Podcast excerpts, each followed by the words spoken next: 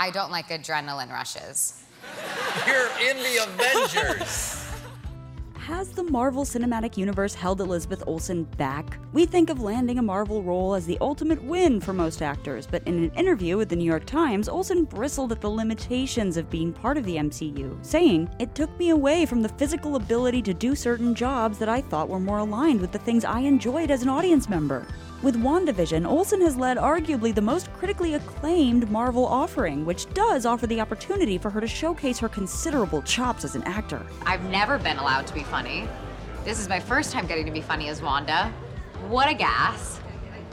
I'm very funny. Meanwhile, it's undeniable that her role as Wanda Maximoff, the Scarlet Witch, has made her a household name and bona fide movie star. So, what's driving her openly voicing frustration about her involvement? And does she need to leave for the good of her future career? Here's our take on Elizabeth Olsen and whether for her the MCU is more blessing or curse. I used to think of myself one way, but after this, I am something else.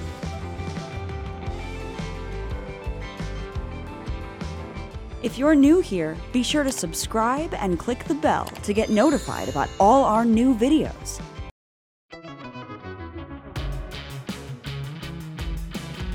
Olsen's career has both coincided with and contributed to the peak of the Marvel Cinematic Universe thus far. The first four films she was a part of, Age of Ultron, Civil War, Infinity War, and Endgame, were the defining plot drivers of Phase 3 of the Marvel story, with Endgame being one of the highest grossing films of all time. We often see a job with Marvel as a big prize for actors and directors, given the boost in profile and huge paycheck they get from it, but the Phase 3 era also showed us what a mutually beneficial relationship that is. Talented actors like Olsen, as well as other stars like Tom Holland, Benedict Cumberbatch, and the late Chadwick Boseman, and directors like Taika Waititi, Ryan Coogler, and Jon Watts were all integral to the franchise's success.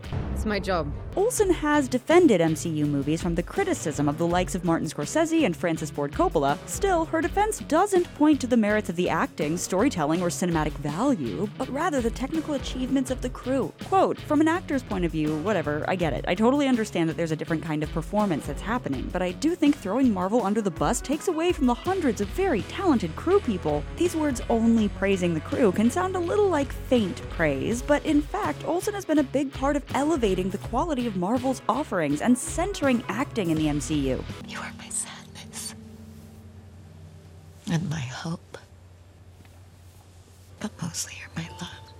WandaVision, the very first installment in the MCU Phase 4, represented the franchise trying to break new critical and artistic ground. Olsen's roles in the MCU up to that point allowed her to showcase some of her talents, but WandaVision played to her strengths, crafting a unique and inventive narrative that required the full range of emotions, from the worst throes of grief to screwball comedy. Go to sleep.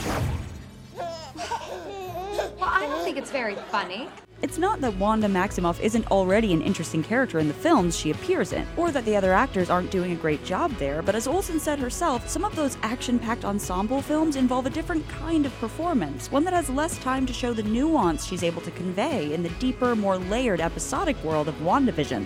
Vision, is this really happening? Yes, my love. And such was the success of the show that it attracted exuberant critical praise and attention and helped bring in 8 million subscribers to Disney Plus in two months, relatively early on in the streaming platform's growth. Perhaps the biggest way Olsen and WandaVision are shaping the current MCU franchise is through the theme of grief, which is so present in the show and has now been revisited in subsequent Marvel offerings. In Spider Man in particular, Peter Parker's grief at losing both his mentor, Tony Stark, and his Aunt May is poignantly dealt with when he is helped by the other two Spider Men who enter his universe. My Uncle Ben was killed. It was my fault. I lost Gwen. My, um. She was my MJ. And in Doctor Strange and the Multiverse of Madness, the narrative around Wanda picks up where WandaVision left off, with Amelia Emberwing arguing her rage in the film isn't a betrayal of her arc in the TV show, but rather a well earned inevitability. I would never hurt anyone. I'm not a monster. The growing emphasis on such a messy and difficult emotion as grief makes it feel as if Marvel recognized that their work needs that greater emotional depth on a regular basis. So Olsen's influence has helped push the MCU to greater heights of quality and emotional truth. At this point, how much higher can it go? You know what? I usually just tell people everything if I'm not on camera. I don't like keeping secrets. Elizabeth Olsen isn't the only actor to express frustration with the Marvel Cinematic Universe. Jon Hamm has reportedly turned down roles in superhero films over the years. He's been rumored to have been considered for Superman and Stephen Strange. Hamm described the kinds of deals that superhero films lock you into as draconian, saying it's a lot of work at one thing, which is not necessarily the reason I got into the business. Andrew Garfield, too, has been publicly cool on his experience playing Spider Man, questioning the artistic experience of playing the role and the pressure that comes alongside it. There's something about being that young in that kind of machinery, which I think is really dangerous. It's a Yeah. really a corporate um, enterprise mostly. Yeah. Olsen's recent ambivalent comments have coincided with rumors that we may see more Wanda Maximoff in another standalone film or series. And she hasn't ruled that out, saying she's down for anything as long as there's a good idea attached to it. Still, this phrasing suggests that contractually she isn't obligated, and her future is kind of up in the air right now. Here you are with Wanda. Well, there's a different kind of pressure when you when you mm. become one of the leads for the films. One commonality across the actors who've had more negative things to say about their involvement with Marvel is that they're character actors, more associated with independent and art house cinema. Idris Elba described part of his time on Thor as torture. Mickey Rourke, who appeared in Iron Man 2, called the acting in the MCU crap. And Gwyneth Paltrow has frequently seemed uninterested in her role as Pepper Potts. To be honest, I've never seen an Avengers movie. I know. And even seemed to forget which movies she's been in on Jon Favreau's The Chef Show in 2019. You were in Spider Man. No. Yeah. I was in Avengers. No, you Avengers. were in Spider Man also. Olsen's frustration is rooted in how the MCU has taken her away from the indie movies that originally defined her career. She told the New York Times, I was losing these pieces that I felt were more part of my being, and the further I got away from that, the less I became considered for it. In her Marvel downtime, she has sought out lower budget prestige drama that showcases her range as an actor, whether that be as the fish out of water FBI agent in crime thriller Wind River, a sun kissed influencer in Ingrid Goes West, Live in the sunshine, swim in the sea. A grieving widow in Sorry for Your Loss, or a church going Texan who's involved in a bloody killing in the upcoming 2022 miniseries Love and Death. At every opportunity, Olsen has chosen work a world away from the MCU, both in budget and in tone, staying true to the kind of art that moves her, and also maybe keeping her hat in the ring for a future post Wanda. I try and just be a part of anything that's great. I don't care like in what format.